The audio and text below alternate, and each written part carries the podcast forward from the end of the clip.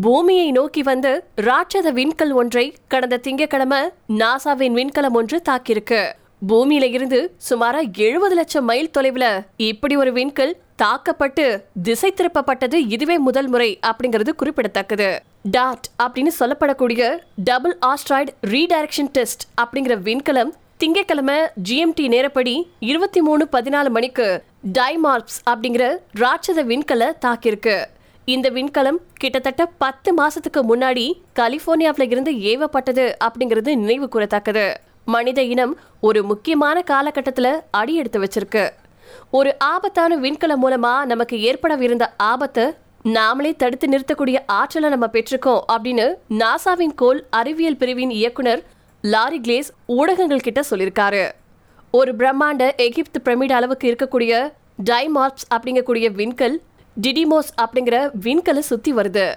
டைமார்ப்ஸ் முட்டை வடிவத்துல கரடு முரடான மேற்பார்வை கொண்டிருக்கு. நாசா ஏவிய டார்ட் விண்கலம் சுமாரா மணிக்கு பதினாலாயிரத்தி ஐநூறு மைல் வேகத்துல டைமார்ப்ஸ் விண்கலம் மேல மோதிருக்கு. டார்ட் விண்கலம் டைமாப்ஸ் மீது மோதுவதற்கு சில நொடிகளுக்கு முன்னாடி வரைக்கும் அதுல பொருத்தப்பட்டிருக்கக்கூடிய கேமரா மூலமா காட்சிகள் படம் பிடிக்கப்பட்டிருக்கு. அந்த காணொலிய நாசா அமைப்பு தன்னுடைய அதிகாரப்பூர்வமான ட்விட்டர் பக்கத்துல பகிர்ந்திருக்காங்க. டாட் கச்சிதமா டைம் ஆப்ஸ் மீது மோதிய மகிழ்ச்சியில நாசா விஞ்ஞானிகள் குழு ஆறா வாரத்துல கூச்சலிட்டு மகிழ்ச்சியை பகிர்ந்து கொள்வதையும் இந்த காணொளியில பார்க்க முடியும்.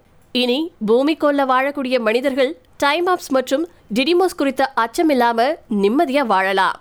இந்த விண்கற்கள் ரெண்டு ஆண்டுகளுக்கு ஒருமுறை முழுசா சூரியனை சுத்தி வரும்.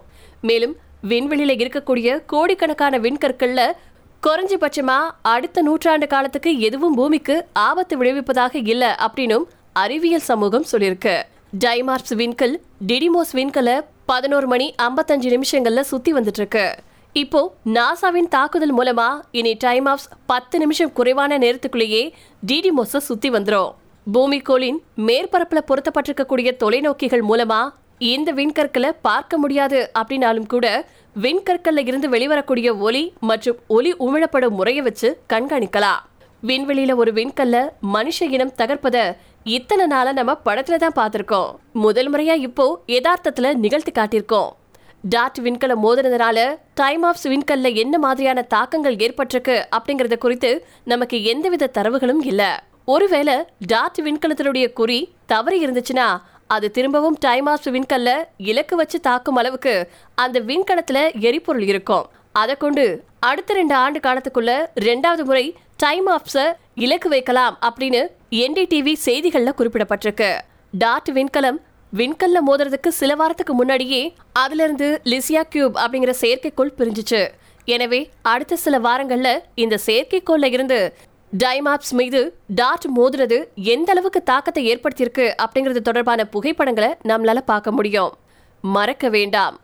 சிக்ஸிலூப் அப்படிங்கிற சுமாரா ஆறு மைல் அகலம் கொண்ட விண்கல் சுமாரா அறுபத்தி ஆறு மில்லியன் ஆண்டுகளுக்கு முன்னாடி பூமியில மோதி டைனோசர் போன்ற பிரம்மாண்டமான உயிரினங்களை அழிச்ச சம்பவம் இங்கு நினைவு கூறத்தக்கது. அந்த விண்கல் மோதினதுக்கு அப்புறமா பூமிக்குள்ள பல ஆண்டுகள் குளிர்காலம் போல நிலவுச்சு.